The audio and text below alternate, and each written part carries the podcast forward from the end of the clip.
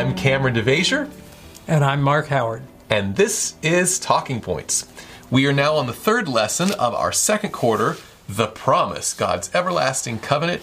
And today's t- lesson, or this week's lesson, is called All Future Generations, you know, taken from the scripture itself. And essentially, we're going to be looking at the story of Noah and forward about the covenant relationship with God that he established then, or he continued then, and even continues to our day today.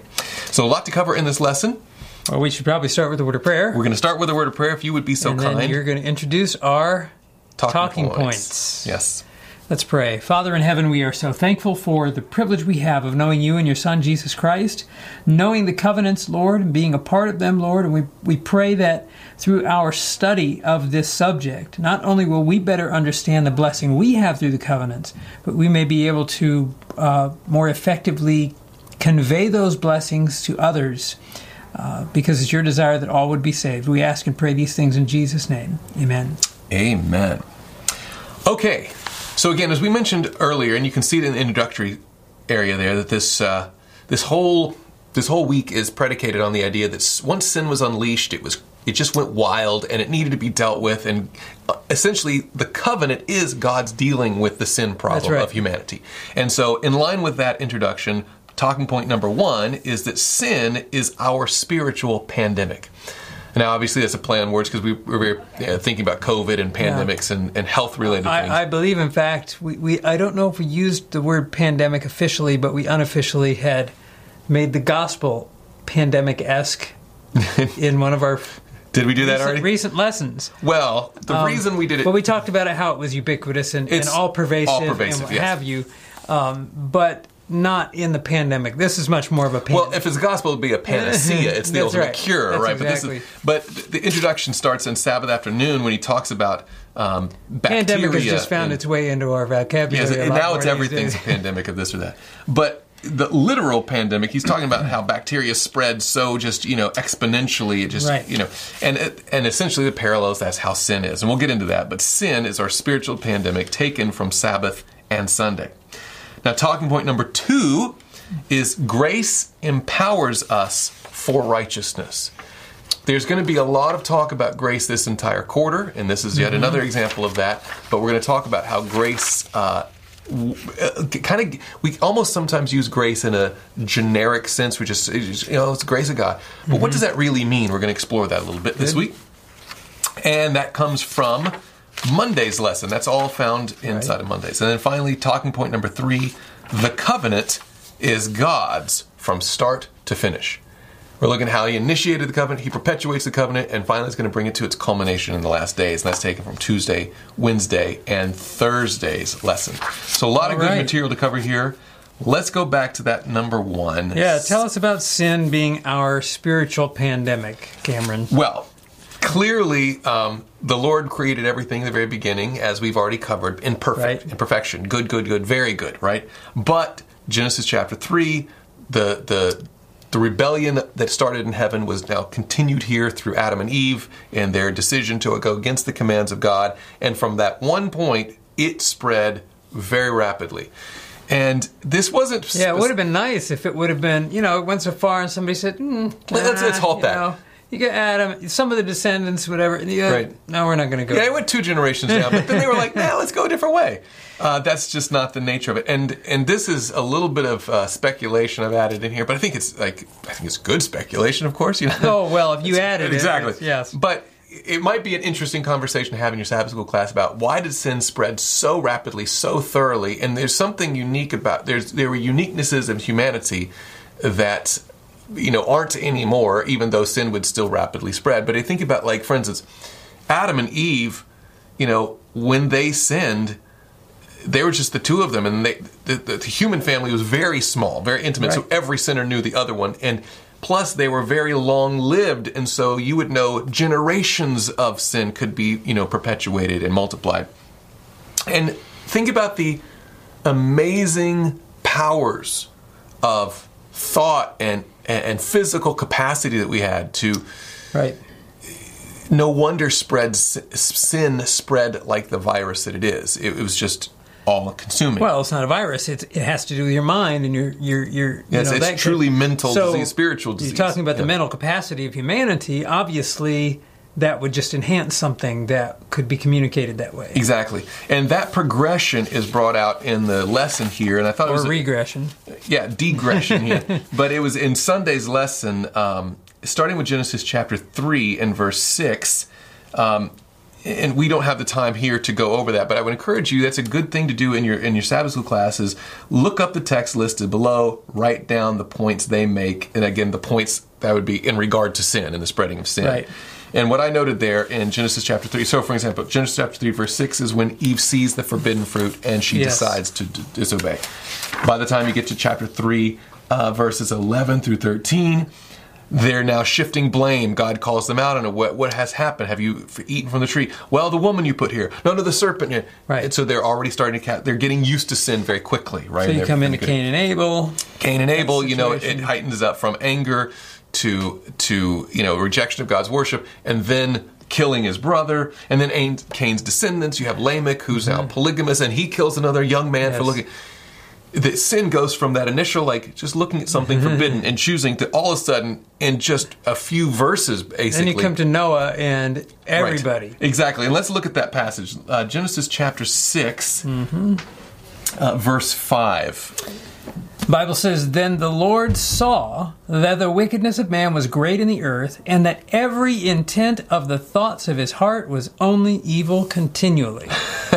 I had a, had a professor at Southern who talked one time. He's like, talk about the redu- Department of Redundancy Department. Yes. Right? He's like, how many different ways can you say that people were bad? Their the thoughts of their Really own thoughts of their minds were only evil all the time, and and Every intent. yeah. So it's almost as though they took every word you could say to talk about how bad man, and by the time we get to Genesis six, that's how bad sin had gotten. Yes. And so uh, sin by its uh, by its nature, and this is the next point now, is the only cure for this is complete eradication. Right. You, you're not going to modify sin or like compromise with it or adjust it somehow and tweak it so we, it's Even quarantine it. right. You cannot even Because exactly. if it still exists, some it's, going to gonna- find it- its way out. It is by its very nature destructive. It does not die out. It does not die out. No. Yeah. And and that's why the Lord does promise in Scripture to make an utter end of it. It's not going to be uh, mollified in some way. Right. And in Sunday, paragraph three, you want to read that one there for us? What uh, the lesson brought out, I thought aptly so. Yeah, the, the lesson says in the third paragraph, partway through, it says, "Sin is not like a cut or a wound, with some auto, uh, uh, with some automatic built-in process that brings healing. On the contrary, if left unchecked, sin multiplies, never satisfied until it leads to ruin and death." Hmm. And so, exactly right. That We have other injuries, physical injuries or mental things that we can iron out with, through mm-hmm. therapy or whatever, you know, things we do to t- take care of it. But there's not a thing to do about sin. Once it gets going, it has to be ended completely. Right. So, then the lesson goes on to look at verses 6 and 7 of Genesis. Says here, well, why don't you read? Can you read Sure. Genesis 3, uh, Genesis 6? Verses 6 and 7 Yes. And the Lord was sorry that he had made man on the earth, and he was grieved in his heart. So the Lord said, I will destroy man whom I have created from the face of the earth, both man and beast, creeping thing, and birds of the air, for I am sorry that I have made them. Now, I don't know if you obviously you caught that, but the Lord is not just stating facts. Man has sinned; he Right. must be ended. But it's it's very like evocative. It's very personal for him. It's it's He's not taking delight in this. no, it's not a joy, and it's not just a cold arbitrary thing that oh well, Right. this is the next step. He's grieved. The Bible says grieved in his heart that that he came to this. that- sorry. that man existed at all. Mm-hmm. Why did it have to be like this? Right. So he decide he. The lesson brings this out. It's Sunday paragraph four, the very next paragraph. It says, No wonder God hates sin. No wonder sooner or later sin will be eradicated. A just, loving God could do nothing else with it.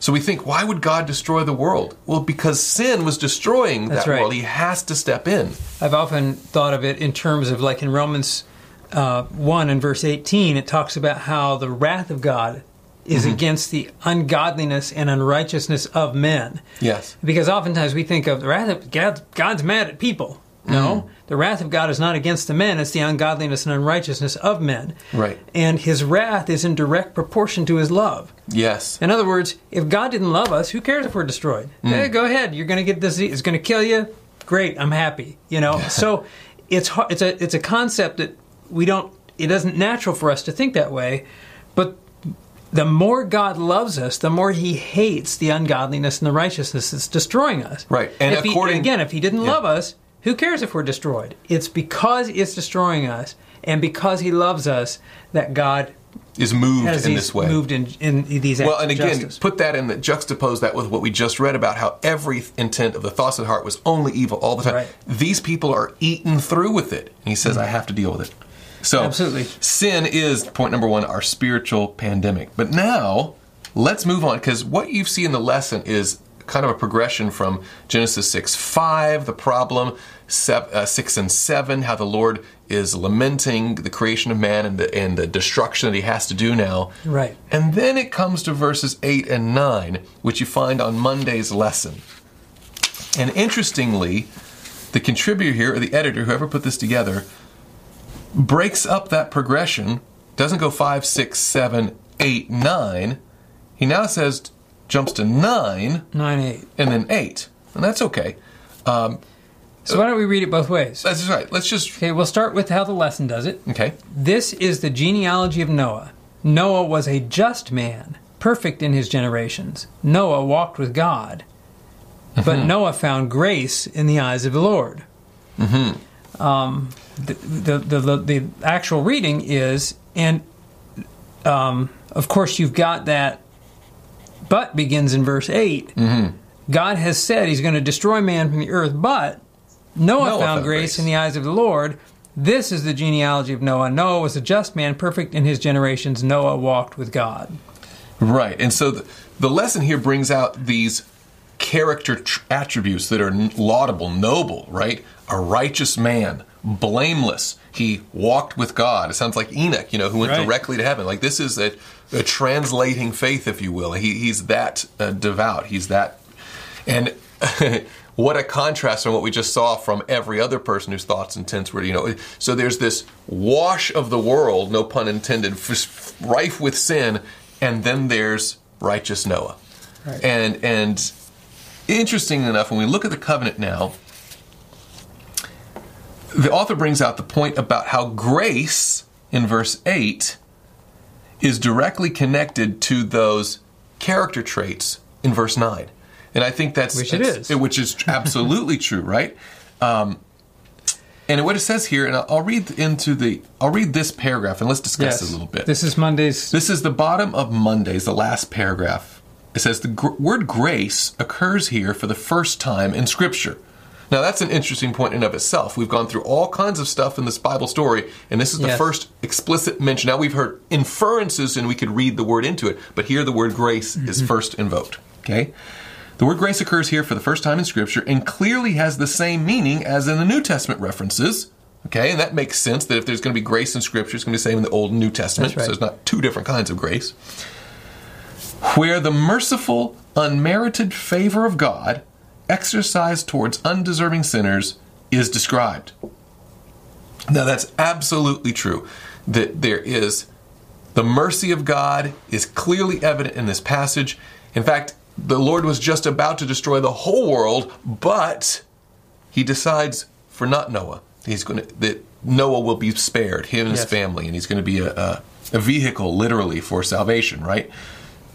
So there is this mercy of God, this unmerited favor. And then the next sentence it says, Thus, we need to understand that however blameless and righteous Noah was, he was still a sinner who needed the unmerited favor of his God.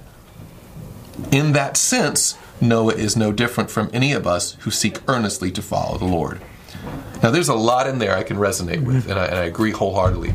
Was Noah ontologically any better than those wicked people there? No. Everyone was equally human and equally fallen, right? So they were all deserving of, in their own, in their own lives and merits, the justice that God was going to mete out with the flood. But there was something different about Noah, and the the Bible mentions that he was righteous, that he was upright, that he was he walked with God, and that he found grace in the eyes of the Lord. And First of all, Uh, you've talk got some little bit here, yeah, challenges it- with grace. yeah, the, the the whole and I I can't knock this. It's in Spirit of Prophecy and other places. Unmerited favor, but it's one of those cliches now. Mm-hmm. And the problem with a cliche is people stop thinking about it. Mm. It's just we think, oh, unmerited favor. What in the world is unmerited? Unmerited means undeserved. Mm-hmm. But the idea, and I'm taking now not the Hebrew or the Greek word, but our English word grace, to be gracious to somebody. If you deserve something, if you work for me and earned a paycheck and I give you a paycheck, You're not I'm being not gracious. being gracious. Yeah. So unmerited is inherent in the concept of grace. Mm. So even to throw it in there is is eh, eh, it's almost redundant. Yeah, But it's almost redundant, right? And so in the lesson what the lesson I know is trying to do, and this is this is the challenge we're running into in all the time. I was going to say in this lesson all the time we're afraid yeah. anytime you talk about somebody doing something right, you've got to throw in the caveat and say, "Now you didn't earn that. Now you didn't deserve it. Well, you, your your goodness isn't because." Instead of so we have a statement that contrast in Scripture, mm-hmm. like God's going to destroy the whole world except this guy. Mm-hmm. Well, wait a minute. Why not this guy? Because he was an upright and righteous man. Mm-hmm. Noah found grace in the eyes of God. Now, the lesson was to point out now his uprightness and his that wasn't because of him. right. He isn't inherently good. He didn't earn that by his good works, and I can appreciate that. right. But at the same time, the the lesson wants to make that point that God's unmerited favor is given to everybody. So why didn't everybody find grace in the eyes of the Lord? Was In other words, the scripture is yeah. clearly saying that the distinguishing feature of Noah was his righteous behavior. Mm-hmm. And we don't want to talk behavior because behavior, we want to attribute that to, you know, oh, we're going to attribute that to ourselves. And there's this fear that there are so many people in the Adventist church today that are walking around uh, attributing to themselves all these righteous works. Well, and that was honestly that was my little concern with this one line in the lesson. It says again, thus we need to understand that however blameless and righteous Noah was, he was still a sinner who needed the unmerited favor of God, which tends to, at least in my reading of it, imply Yeah. that Noah was a good guy. He was Right. blameless and upright, but still not good enough. Right. Don't ever think he can be good enough. He still needed grace. It's like, well, I, I would have never assumed that Noah, apart from grace, would have been upright yes, or no, almost blameless. like he had an inherent goodness. Like we all have an inherent goodness, and this has been the problem in the church. We think our inherent goodness is enough to be totally perfect and sinless, Right. but our our goodness isn't that good. It's kind of that good. Right. It's no good at all. Right. That's my point. Is that when I when I read this passage about and I was Noah, going to say this: when No, a go ahead. person becomes, it- here's here's the, one of the challenges with these kind of discussions is, and I'm not right, we're just talking. when we have a um, when a person becomes a christian the very first realization is that in the words of the apostle paul in my flesh dwells no, No good, good thing. thing. like when i realized my need for christ that was the aha moment. And and from that point i realized there's nothing good in me. If mm-hmm. i'm still thinking about how good i am i'm not converted. And i'm not going to say there aren't people in the church who are going to be yeah i'm a good person but if you are you're not converted to christ. Yeah. because the first then you don't need christ. You don't need a savior. You don't need his grace. You don't need it. Right. it's when i've realized i don't i'm not perfect I, I am a sinner i i am in, in need of a savior as much as anybody else that I come to that realization that in my flesh dwells no good thing. Right, and So that's I'm not what- taking credit to myself. Exactly. And when I look at the story of Noah, I don't. It, it never even occurred to me to think like, boy, he was an inherently good guy. Yeah. And he was fortunate enough to find that grace. You know, the, the, He was a good two- guy. I hope it doesn't go to his head. He- Exactly. Because Noah, but Noah, Right. don't take. Yeah. So I'm not. I, I just can't fathom the idea that grace just called him good arbitrarily. That that grace was the thing that empowered him to be good, right? Yes. That that's the grace that led him to those things, and that's what.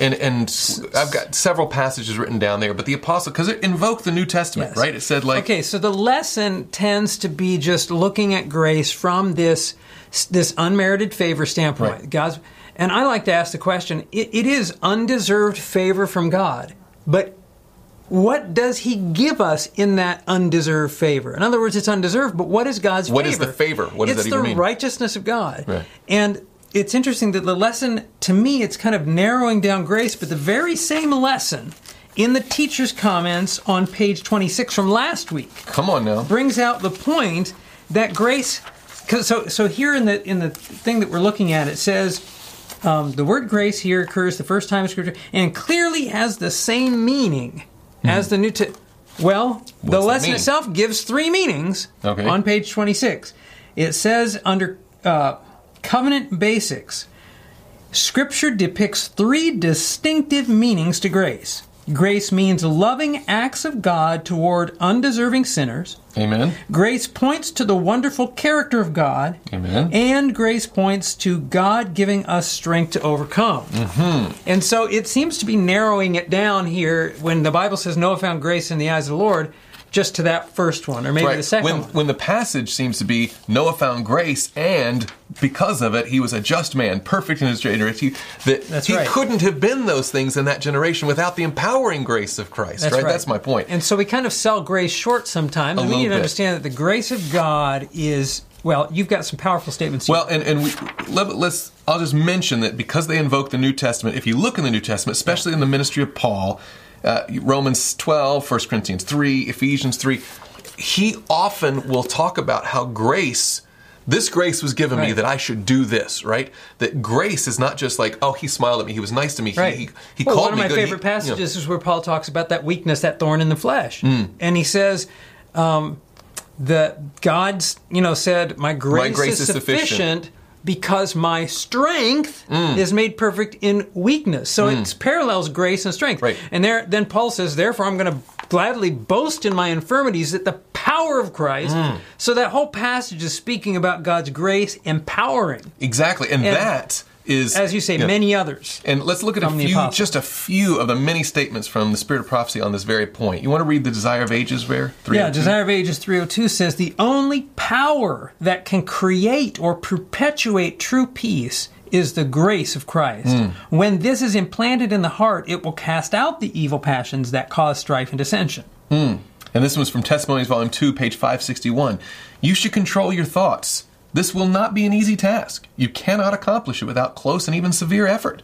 Yet So, God oh, there's the bad E word. Oh yeah, but but watch Personal how, effort. Ugh, gross. Yet God requires this of you. It is a duty resting upon every accountable being. Duty. Oh, But she then adds, the power of grace alone can accomplish this most desirable work. That's so right. there are works to do, and there's power to do it. and there must be. Because must it's be. the only way we can do it. And one more, this day with God. You want to read that. This Day one? with God, page 151 says, Becoming partakers of His divine nature, we are to learn to discern the temptations of Satan and, in the strength of His grace, overcome the corruptions that are in the world through lust. Corruptions that are in the world through lust. If there was ever a time that could be applied to a circumstance, it would be the condition of You the know, world in Noah's you know, day. right? This makes me think of 1 Corinthians chapter 15, verse 10, where the Apostle Paul says, he compares himself with the other apostles and he says, Mm-hmm. But I labored more abundantly than all of them. I worked harder than all of them, yet not I, but, But the Christ, grace yeah. Mm. of God which was in me. So here, grace is clearly like I worked. But it wasn't me working, it was the grace of God working in me. Just that Right. same concept. Paul understood the power of grace in his life, which is what made him a great apostle. Exactly, and it goes back to that passivity thing. We're often tempted, well, it's just passive. No, no, no. God's giving me something to do, and He's giving me the ability to do it. Well, let's yeah. Anyway. It's much easier to say I just can't do it. I'm going to sit down and wait till Jesus comes. But what happens when God Himself says, "No, you can do it," and I'm going to make sure it happens? Like, well, okay, well, I, I'm on the, I'm on the clock then. All right. Speaking of the clock, we need to keep running. But uh, point number three then comes from Tuesday, Wednesday, and Thursday, and it's kind of a it's a it's a, a, a chronological arc here in the story that God, the covenant, is God's from start to finish. Uh, let's look at uh, just a couple of passages here. For instance, Yes. Genesis 6, verse 18, if you'll find that one. Yeah, it says, "But I will establish my covenant with you, and you shall go into the ark, you, your sons, your wife, and your sons' wives with you." And again, uh, So it's my covenant, he says. Exactly. In Genesis chapter 9, again, verses 11 and 15 says, Thus I establish my covenant with you. Never again shall all flesh be cut off by the waters of the flood. Never again shall there be a flood to destroy the earth. Verse 15, And I will remember my covenant, which was between me and you and every living creature of all flesh. The water shall never again become a flood to destroy all flesh. Also, verse 9 mentions my covenant. He's right. So repeatedly in this story, God is not just saying a covenant or our covenant. He's saying it's my covenant. That's right. And so, and we've looked at this in previous lessons that the covenant starts and ends with God, right? It's we're brought into it and it's with us, but it's from Him. And the rainbow, then, which is mentioned in um, Wednesday's lesson, and of course is talked about in the passage after the flood, Yeah. is a symbol of this everlasting God initiated covenant.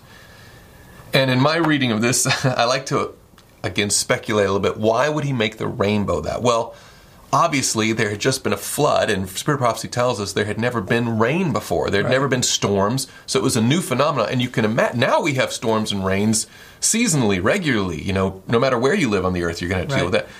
that. And imagine if the Lord hadn't given that promise or put that sign in the cloud. Every time it rained, you'd be thinking, this could be the day, it could be the next one. Mm-hmm. And he said, look, we're going to have seasons now, we're going to have rain, the earth is different, but mm-hmm. I'm going to put this sign there that not only you will see it now, but all succeeding generations will see this same sign and know that I am remembering this covenant and I'm keeping it. So, number one is the, the rainbow is interesting because it's chronological. It starts there and it continues until Jesus comes. Right. We're going to still have, you know. You making a little rainbow with your finger? Uh, yeah, I was making it. Boy, if we had uh, special effects, we could like. That's right. Um, but then also, it's also all around the world. So everyone in all times and all places has access to this symbol. That's powerful. And the rainbow is a symbol of God's everlasting covenant because it also represents the glory or character of the Lord. Mm-hmm. Now, I wanted to bring out this passage because I just found it fascinating. That in Ezekiel chapter 1, when the He's glory. describing the throne of God. Exactly. The glory of the Lord is seen in his own throne room, right? See in verse 28, this passage. Like the appearance of a rainbow in a cloud on a rainy day, so is the appearance of the brightness all around it. This was the appearance of the likeness of the glory of the Lord. Mm-hmm. So that when we look at the rainbow, we not only see a sign that the Lord established, but we get a glimpse of his glory, right? His very character. And again, that surrounds the throne. We see that also illustrated in Revelation chapter 4. So Exactly. It's, it's a continual, everlasting sign. And it just touches on this very little bit on the last day's lesson, Thursday, that Noah, the story of Noah, introduces the concept of a remnant, right? Uh, you can read that in Genesis Genesis 7, chapter 7, verse 23. You want to read that for us, please? So he destroyed all living things which were on the face of the ground, both man and cattle, creeping thing and bird of the air. They were destroyed from the earth. Only Noah and those who were with him in the ark remained alive. And of course, alive is italicized. Right. So remained. only right. remained. They were the, They they were the only ones left. they were left, right. right. So there's all these others, and then this one little group that's remained. Which is what which is what a remnant means. Exactly. And remain. so, again, the word remnant isn't specifically invoked, but it is remains, right? And they're only ones left over.